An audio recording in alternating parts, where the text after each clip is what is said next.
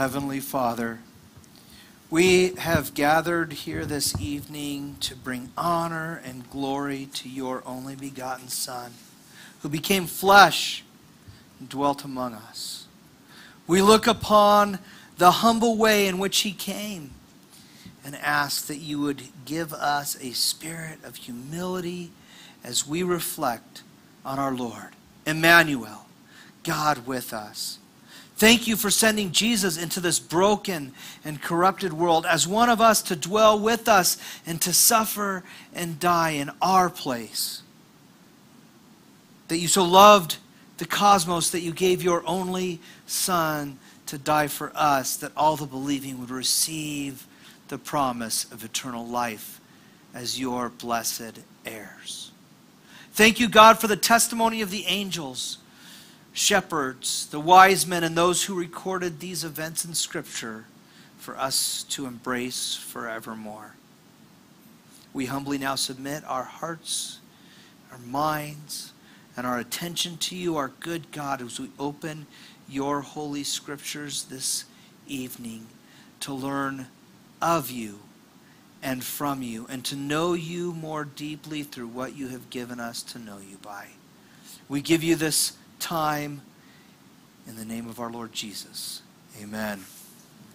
Now, you may have uh, noticed our candles uh, if you've been here with us. I mentioned this past Sunday that uh, we have three purple and one pink candle, and those are for the four weeks of Advent, and then the white candle is for tonight, for Christmas Eve. The wreath below is a continuous circle that represents eternal life. The first candle is lit on the first Sunday of Advent, and it symbolizes hope. Some, some call that the prophecy candle. Uh, to remember the prophets who foretold about the birth of Christ and represent the expectation and uh, anticipation, rather, of the coming Messiah. Remember uh, again that that first week of Advent looks ahead to the second coming. The second candle represents faith. It's called the Bethlehem candle as a reminder of Joseph and Mary's journey. And then the third candle is pink like a rose because it symbolizes joy. It can be called the shepherd's candle. Uh, and that third Sunday of Advent is often called Gaudete Sunday, and it's meant to remind us of the joy that the world experiences because of the birth of Jesus. The fourth week, we light the final purple candle, which represents peace. It's called the angel's candle because it was the angels who proclaimed peace on earth, goodwill toward men. And then tonight, Christmas Eve, we light the white candle. It's called the Christ candle. It represents Christ. And that color white signifies purity because Christ is our pure and sinless Savior. If you would, turn with me to the Gospel of John. And we're going to jump around a little bit uh, tonight, but you're going to want to keep your finger in John chapter 1. So turn to John. Of the, you know, of the billions of people inhabiting this great planet, there is not one biography that's exactly the same as another.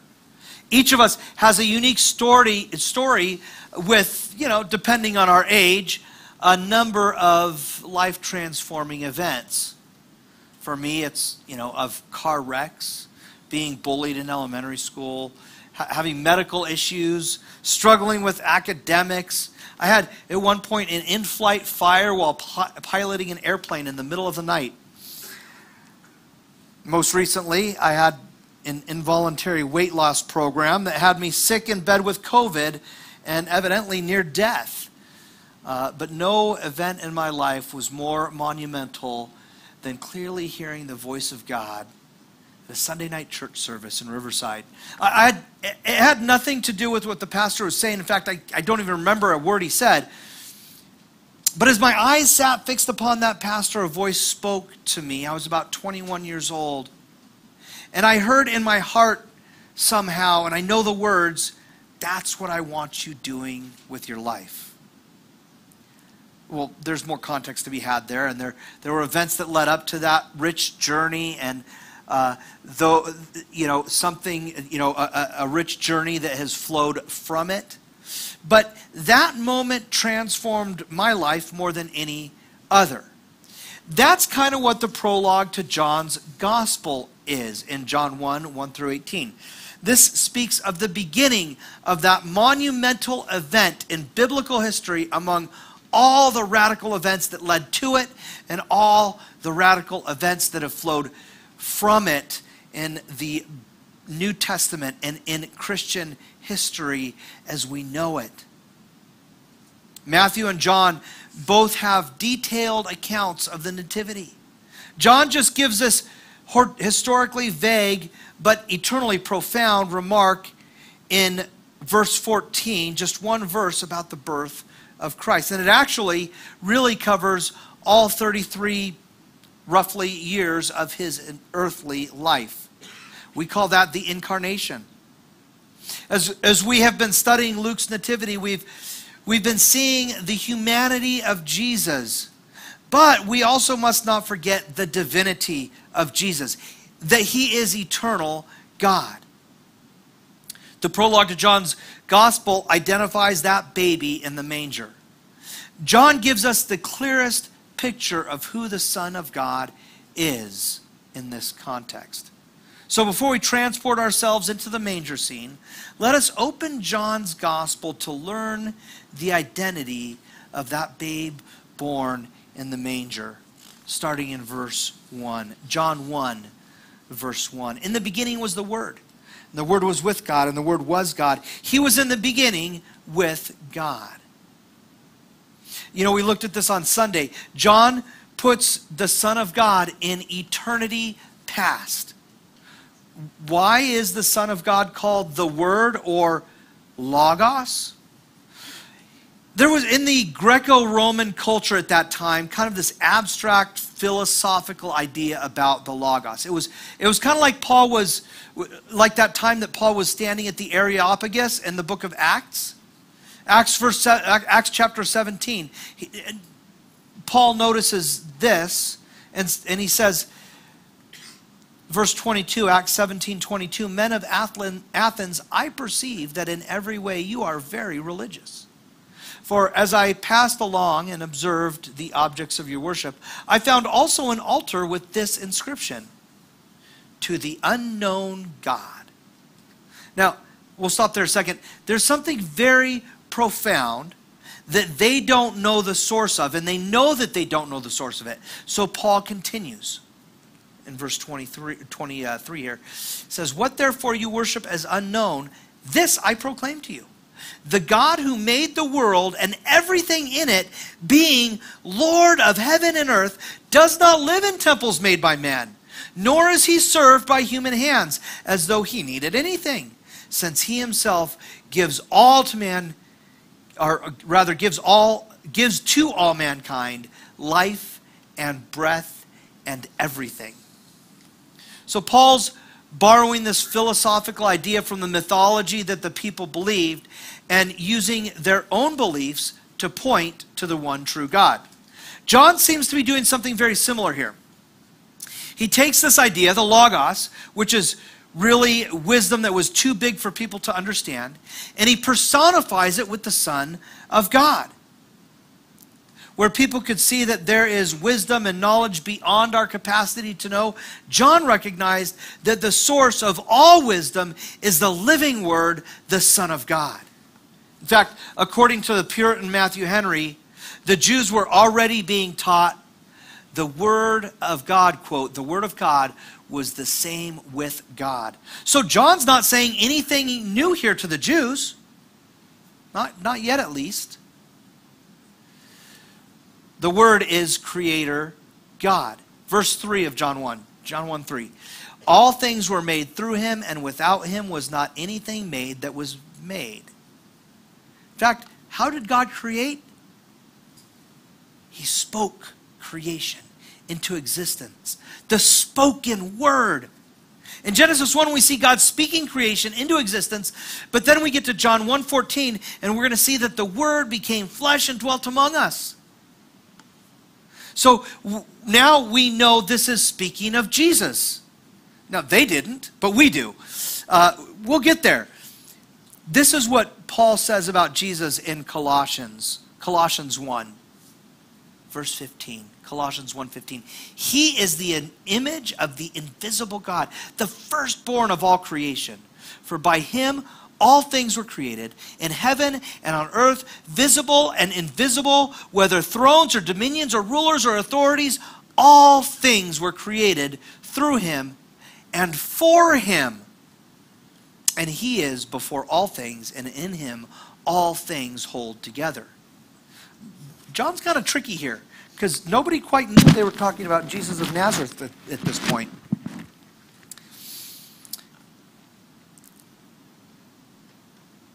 So he starts with all the stuff that nobody's going to argue with. Verse 4 of John 1, verse 4. In him was life, and the life was the light of men. The light shines in the darkness, and the darkness has not overcome it.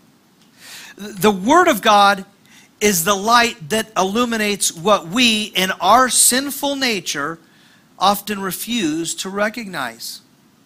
You know, we tend to pretend that our sins are not willful disobedience, right? Like we call them mistakes. Or anybody ever called them oh, an oopsie daisy, right? Or, and we excuse them, right? Well, it's not really sin, it's more like an infraction. Well, you know, nobody's perfect, right? But, but the light of Jesus exposes us because when we do that, we're, we are actually denying the character of God who knows our hearts. And the light illuminates the character and the goodness of God. That's in contrast to us. When we live in darkness, it's kind of easy to feel like we're winning God's favor, right? Like we can we can deceive ourselves. I go to church every week. I homeschool my kids to keep them from the, the public school indoctrination. Right? I give at least 10% of my income to the church. Ooh, I go to mission trips. Right? And then we get into the things that we don't do, the things that the Bible doesn't say we can't do it, but somehow we think that by not doing them, we're, we're better Christians, we're more spiritual, we're more holy. Like, oh, I don't drink any alcohol or smoke cigars, and I don't listen to secular music at all. Ugh, no. Uh, I would never walk into a casino, right? It, it's kind of like this guy that Jesus talked about, he, he told a story in, in Luke 18. Remember Luke 18, uh, verse 10? This is, this is a story Jesus tells. He says, Two men went up to the, into the temple to pray, one a Pharisee and the other a tax collector. The Pharisee, standing by himself, prayed thus God, I thank you that I am not like other men, extortioners, unjust, adulterers, or even like this tax collector over here. I fast twice a week. I give tithes of all I get. But the tax collector, standing far off, would not even lift his eyes to heaven, but beat his breast, saying, God, be merciful to me, a sinner. I tell you that this man went down to his house justified rather than the other. For everyone who exalts himself will be humbled, the one who humbles himself will be exalted. You know, it's funny how we can always find somebody to compare ourselves to to make ourselves look more holy. Like we look make ourselves look like better Christians, right? So we can feel better about our own spirituality. But when we're exposed by the light, we suddenly realize that we aren't so holy after all, are we? In fact, Paul expresses this very clearly in Romans 3. Romans 3, verse 10. He says, As it is written, none is righteous, no, not one. No one understands, no one seeks for God. All have turned aside. Together they have become worthless. No one does good, not even one. You know, if our actions could make us holy, then Jesus died in vain. We cannot perfectly please God. And when we compare ourselves to our neighbor, we're choosing to walk in darkness but that darkness cannot overcome the light. Romans 90, verse 8, it says, You have set our iniquities before you, our secret sins, in the light of your presence.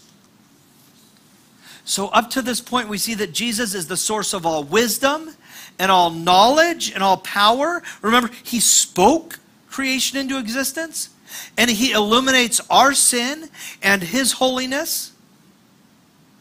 So, with that in mind, we'll move into the next section Just like Matthew and Luke, the Apostle John also speaks of John the Baptist in his nativity story. John 1 6. There was a man sent from God whose name was John. He came as a witness to bear witness about the light, that all might believe through him. He was not the light, but came to bear witness about the light. It's interesting that John came to illuminate the light. John bore witness about the light just like the moon bears witness about the sun. Even when we can't see the sun, the moon can prove the sun's existence. The moon does not provide any light of its own, but reflects the light of the sun. John testifies or proclaims the true light, just like we saw him doing when he leapt in his mother's womb as Mary showed up pregnant with Jesus. John continues The true light, which gives light to everyone, was coming into the world. He was in the world, and the world was made through him, yet the world did not know him. He came to his own, and his own people did not receive him. But to all who did receive him, who believed in his name, he gave the right to become children of God, who were born not of blood, nor of the will of the flesh, nor of the will of man, but of God. Humanity failed to recognize him. Paul says something similar in Romans chapter 1.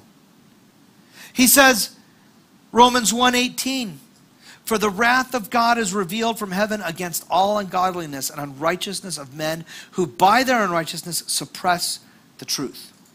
For what can be known about God is plain to them, because God has shown it to them. For his invisible attributes, namely his eternal power and divine nature, have been clearly perceived ever since the creation of the world in the things that have been made, so that they are without excuse. When it says that they suppress the truth, that means that it is a willful, continual, active striving against. So we see that this wasn't because God didn't make himself obvious enough. It was that our sin, in our sin, we're so accustomed to denying the truth about God that we often don't even realize that we're doing it, even though it is still active and willful rejection. That's pretty bad news for us. What a great Christmas Eve message, huh? But then it said his own people rejected him. More good news right? Uh, and remember that Israel is God's chosen nation. Jesus was born as a Jew. He spends his earthly life among Jews. So even the people that he gave special earthly privilege, privilege to rejected him. There are people who did believe, and there are people who do believe. And here we see that Jesus takes salvation out of the context of Israel. He gave the right to those who believed, whether or not they were Jewish. That's a right to become children of God. And this was not a birthright based on bloodline or human willingness, but of God's own doing. There's the hope. The hope does not reside in us, it resides in Christ. Verse 13 is so important because it demonstrates to us that even though we have willingly and actively rejected God, continually, He can and does overcome that says, Not of blood, nor of the will of the flesh, nor of the will of man, but of God. And the Jews would, at this point in the narrative, have been pretty uncomfortable, I think. They were the chosen ones, after all, right? They, they were the children of Abraham. What do you mean it's not by bloodline? But the message now is that nobody becomes a child of God by natural birth, but by a change of nature. And nobody can change your nature except Pfizer or Moderna. I mean, God. Nobody can change. Sorry, that was bad. I wrote it in my notes wrong. Nobody can change your nature except God. That was. I don't care who you are. That's funny. Being born into God's family is not something that is passed on genetically, nor does it have anything to do with desire. It's the work, it's the word of God who who now, as it says in verse 14, is what it says, and the Word became flesh and dwelt among us. And we have seen his glory, glory as of the only Son from the Father, full of grace and truth. This is probably the most important verse in the New Testament to us right now. The Word, who we've already established as light and life giving, almighty creator God, humbles himself to become as one of his created beings.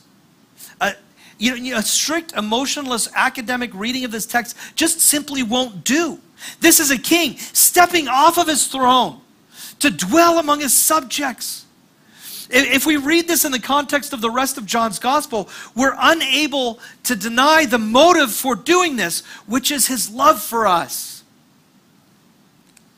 John Calvin said he intended to show what a mean, uh, he intended to show to what a mean and despicable condition the Son of God, on our account, descended from the height of his heavenly glory. Why would he do that on our account? It's his love. Because we, as image bearers of God, that have corrupted that very image by embracing all sorts of sin and violence. And only Jesus can lift us out of our fallen condition. This was, this was not a, a small inconvenience for, for God here. This is, this is God of all creation, King of kings, Lord of lords, becoming flesh to dwell among us by being born outdoors and laid in an animal's food dish. Coming in humility to humbly take our shame upon himself. The manger, the manger scene is is a picture of that.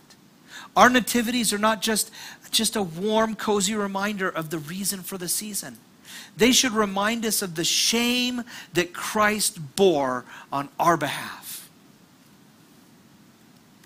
You know, during that time, that, that philosophical idea of the word was, was connected to the divine. People would, people would have assumed some kind of deity just by hearing the term. So, God became flesh would have been the understanding in virtually every culture of that time period. Let's close out our section in John here, starting in verse 15, John 1 15. John bore witness about him and cried out, This is he of whom I said, He who comes after me ranks before me because he was before me. For from his fullness we have all received grace upon grace. For the law was given through Moses, grace and truth came through Jesus Christ. No one has ever seen God, the only God who is at the Father's side, he has made him known. Verse 18 reveals that the Father is God, that the Son is God. Later in the book of John, we're going to see that the Holy Spirit is God. And, and you know, that's led to some confusion about the divine nature of Yahweh so we're going to keep it simple. I think we have a graphic up here. Okay. It really, we can keep it that simple if we worship one God. We know that we worship one God. The Father is God, though. The Son is God. We know that. And we know that the Holy Spirit is God. But the Father is not the Son. The Son is not the Holy Spirit. The Holy Spirit is not the Father. And so the Father and the Son and the Holy Spirit dwell together in perfect unity as one God. In fact, he would have to be to be the God of Israel because this is what it says in Deuteronomy 6 4. Hear, O Israel, the Lord our God, the Lord is one. And we actually have the same teaching in the New Testament, actually coming from Jesus himself. In fact, it's, it's so important that Jesus begins the most important principle of the Christian faith this way, right here in Mark 12. Look at this Mark 12, 28 through 31. Mark 12, 28. And one of the scribes came up and heard them disputing with one another. And seeing that he answered them well, asked them, Which commandment is the most important of all? And Jesus answered, The most important is, Hear, O Israel, the Lord our God, the Lord is one. And you shall love the Lord your God with all your heart, and with all your soul, and with all your mind and with all your strength. The second is this you shall love your neighbor as yourself. There is no other commandment greater than these. Because the worm, or because the worm, because the word, that was bad. because the Word became flesh, we have grace upon grace. And that grace is demonstrated profoundly in the way that Jesus was born of a virgin and a manger. Look what Matthew tells us in Matthew chapter 1, starting in verse 22. Matthew chapter 1, 22. All this took place to fulfill what the Lord had spoken by the prophet. Behold, the virgin shall conceive and bear a son, and they shall call his name Emmanuel, which means God with us. When Joseph woke from his sleep, he did as the angel of the Lord commanded him. And he took his wife, but knew her not until she had given birth to her son, and he called his name Jesus. See, Emmanuel is this, this title, can be used as a name, kind of like some people say Pastor Jeff, some people say Pastor, some people just say Jeff, whatever, right? But Jesus means Yahweh saves. It's the proper name that, that Joseph gives. So the message here is that our Savior, Jesus, is everlasting God and is with us. In fact, continues to be with us. Look at the final proclamation of Jesus in the Gospel of Matthew. Matthew chapter 28.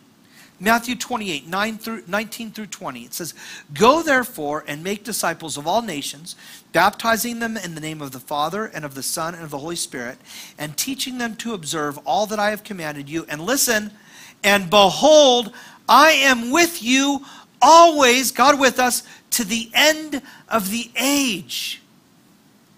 Emmanuel, God with us to the end of the age. See, the birth of Jesus is not just the story that pops up. It's, it's not the, the end of the story. And we're actually going to continue the story of his birth and his life and his death as we uh, continue Sunday in our series in Luke. And I hope you'll continue to join us each week as we seek to honor our Savior by digging into the Bible, which He has given us to know Him by. And I want to encourage you tonight. Jesus came. He came for us to take upon, we, we saw our sin, our depravity, our brokenness, our willful disobedience, and Jesus came to take that. Will you put your faith in Jesus?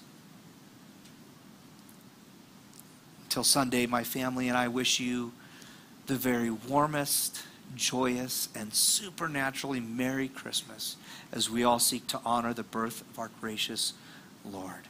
Let us pray. Our holy God, we bow our heads in humble adoration of our Lord Jesus, who came as a poor and marginalized baby in such a messy and humiliating circumstance on our behalf. We, we thank you for the love that came down to be poured out upon us, lowly and undeserving sinners. God, forgive us of our sins. Forgive us of our pride. Forgive us because we have not loved you with all our hearts, with all our souls, with all our minds, and with all our strength. And we have not loved our neighbors as ourselves. Instead, we have in our pride condemned our fellow image bearers and exalted ourselves. Let us now exalt that baby in a manger, our Lord Jesus, and humble ourselves to recognize our desperate need for Him let us express our love and adoration for Jesus by loving and adoring every image bearer of God that we come across in this world. And so, God, we offer ourselves over to you as we celebrate the birth of Jesus among family and friends. May we see that as our mission field and remember Emmanuel, God with us until the end of the age. We pray these things in the name of the Father and of the Son and of the Holy Spirit. Amen.